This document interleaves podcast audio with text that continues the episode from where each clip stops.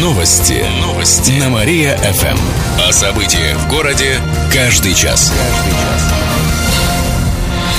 Здравствуйте. В прямом эфире Катерина Измайлова. Каждый час мы рассказываем о событиях в жизни города и области. Сотрудницу ТСЖ, которая обворовала жильцов, отправили в колонию на три года. Речь идет о товариществе собственников жилья, которое создано на Чапаева 11. В октябре прошлого года его сотрудница переводила деньги со счета ТСЖ на свой счет. Кроме того, присваивала средства из кассы. В итоге женщина забрала себе больше миллиона рублей. Деньги она не вернула, но с нее взыскали ущерб. Арестовали автомобиль, ноутбук и другое имущество, сообщает областная прокуратура. Самой женщине предстоит провести в колонии три года. Около трети школьников Кирова будут учиться в две смены. Такая система будет работать более чем в 40 школах города. 97% учебных заведений уже готовы принимать учеников. Завтра проверки пройдут оставшиеся. Замглавы администрации Светлана Шумайлова заверила, что проблем не будет. В этом году на подготовку школ к 1 сентября потратили более 60 миллионов рублей. Примерно половина денег ушла на ремонт столовых в шести школах. Это, например, 14-я, 54-я, лингвистическая гимназия. На остальные деньги ремонтировали стены, крыши, инженерные системы других школ. Добавим, что в этом году в Кирове будет свыше пяти с половиной тысяч первоклашек. Торт для ребенка в виде отпиленной руки поразил кировчан. Необычное угощение заказала мама десятилетнего мальчика в одной из кондитерских Кирова. Торт выполнен в виде руки с отпиленными пальцами. Рядом лежит пила. Все это сдобрено кровавым съедобным украшением. В соцсетях кировчане активно комментируют кулинарную сладость. Мнения разделились. Некоторые высказывались резко негативно, другие посчитали, что это приемлемая шутка. Третьи заявили, что такой торт ничем не хуже, чем те, которые заказывают с фотографиями ребенка, ведь их тоже разрезают и едят. Мама мальчика, которая заказывала торт, написала, что это просто забава, и дети на празднике были довольны. Сама она предположила, что из-за большого ажиотажа вокруг торта в виде отпиленной руки их могут пригласить на программу «Пусть говорят». В Вескополенском районе стреляли и взрывали мосты. Накануне там прошли крупные военные учения. В них приняли участие около 1300 человек и примерно 500 единиц техники. Это БТР, вертолеты, поезда, военные катера и грузовые автомобили. На место прибыл губернатор Никита Белых. Командовал учениями замминистра обороны страны генерал Дмитрий Булгаков. Обо всем подробнее расскажет наш корреспондент Кирилл Комаровских. Масштабные учения начались утром. В Вецкополенский район на вертолете прилетел генерал Булгаков. Еще один вертолет его сопровождал. Гостей встречали хлебом с солью. Затем все прошли в командный пункт. Оттуда наблюдали за ходом учений. Первая часть прошла неподалеку от города Вятские Поляны. Там, по легенде, взорвали автомобильный мост через Вятку. Военные должны были восстановить движение. Для этого они сделали временную понтонную переправу. Она состояла из двух частей, которые затем соединили. Также удалось устранить мину. Командир взвода пласт средств поставлена задача уничтожить мину. Личный состав верховой заставы на лодке СНЛ-8 уничтожает мину выстрелами Я первый принял, прием. Командир взвода пласт средств доложил.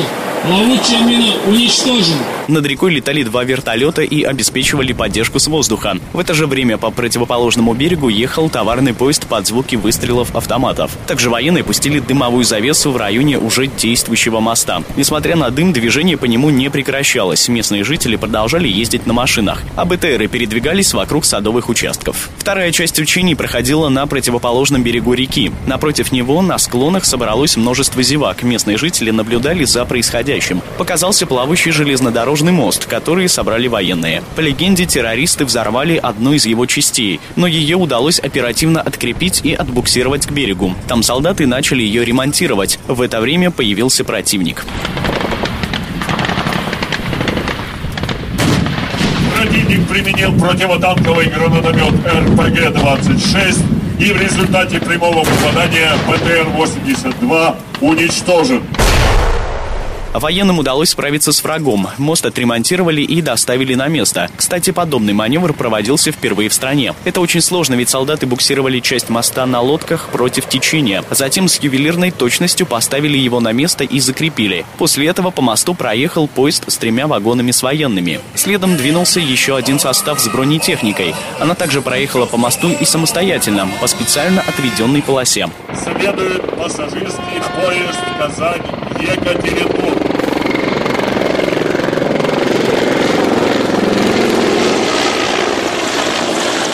Замминистра обороны генерал армии Дмитрий Булгаков отметил важность этих учений. Одним из замыслов учений предусмотрена перегруппировка войск на театры военных действий с преодолением всех барьерных рубежей. Потому что все маршруты движения по территории нашей страны, они имеют очень много препятствий.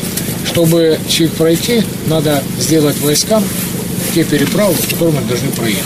Генерал высоко оценил учения. Кстати, подобные проходят в шести регионах страны, например, в Ульяновской и Оренбургской областях. У нас учебные военные действия продолжались несколько часов. Отметим, что после них наградили солдат, в том числе и срочников. Некоторым подарили наручные часы за отличную службу. Замминистра обороны страны наградила губернатора Никиту Белых. 1 сентября в области не продадут алкоголь. Согласно постановлению правительства региона, в День знаний запрещена торговля спиртным в магазинах. Исключение рестораны, бары, кафе и кофейни. Однако там нельзя продавать алкогольные напитки, в том числе пиво, на вынос. Придется принимать меры. А что делать? Пьянство, бой. Продавцов-нарушителей накажут штрафом от 5 до 10 тысяч рублей. Юрлица могут лишиться и 100 тысяч, а также всей спиртной продукции. Организатор казино пойдет под суд. Прокуратура направила туда уголовное дело о незаконной организации азартных игр в Кирове. Весной этого года мужчина арендовал помещение на заводской, поставил там столы для игры в покер, купил карты, фишки и многое другое. Клуб оборудовал металлической дверью со звонком и четко следил, чтобы его посещали только знакомые. Игроков приглашал также с помощью СМС-рассылки. Спустя месяц работу заведения прикрыла полиция. Стражи порядка нагрянули в тот момент, когда в клубе были игроки. Как отметили в областной прокуратуре, обвиняемый признал вину. Ему грозит штраф до полумиллиона рублей или срок до двух лет лишения свободы. Вот отсижу срок, и все. Заряжу. Мужчины смогут задать вопросы главному урологу области. Это естественно. Завтра с двух до трех часов дня в региональном Минздраве пройдет прямая телефонная линия по вопросам мужского здоровья. На них ответит главный внештатный уролог областного Минздрава Константин Триандафилов. Звонки принимают по номеру 38 13 23. В региональном Министерстве здравоохранения отметили, что прямой линией завершится месяц мужского здоровья.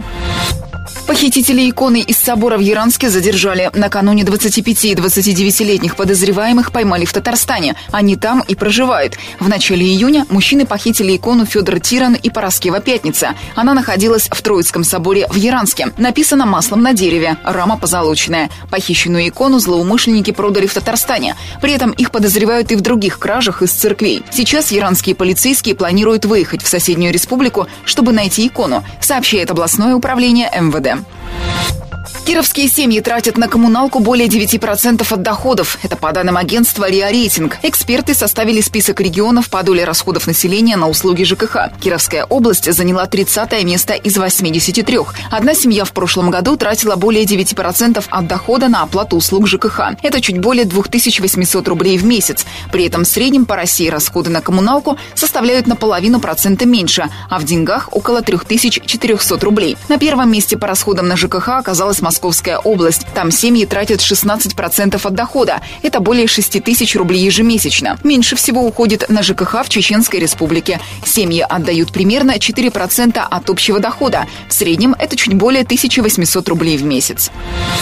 Фестиваль фитнеса и здоровья пройдет в Кирове. Семейное мероприятие под названием «Ешь, люби, тренируйся» пройдет в это воскресенье в областном дворце молодежи. Начало в полдень. Для гостей устроят танцевальную программу. Можно будет попробовать себя, например, в латинских танцах. Кроме того, расскажут о нормах ГТО, а также примут их у мальчиков и девочек. Помимо этого, раскроют секреты правильного питания, сообщают организаторы. Проведут мастер-класс по макияжу и мехенде. Это роспись хной по телу. Кроме того, расскажут о новых тенденциях в моде. Вход бесплатный бесплатный. Мероприятия продлятся до 6 вечера.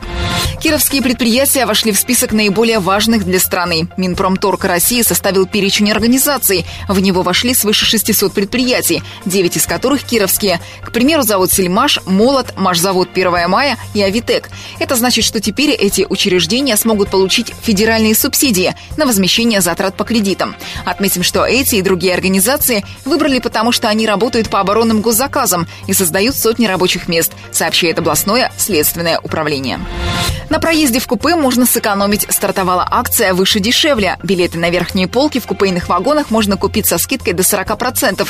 Об этом сообщает Кировское отделение ГЖД. По сниженной стоимости продаются билеты на поезда, которые отправятся после 14 сентября. При покупке за 10 дней до отправления проезд будет стоить на 20% дешевле. За 11 дней и более скидка увеличится до 40%.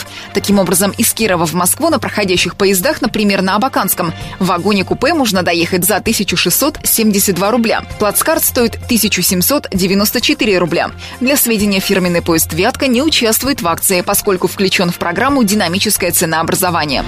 Ранец школьников не должен быть тяжелее килограмма. Кировский Роспотребнадзор накануне нового учебного года подсчитал, сколько весит портфель учеников.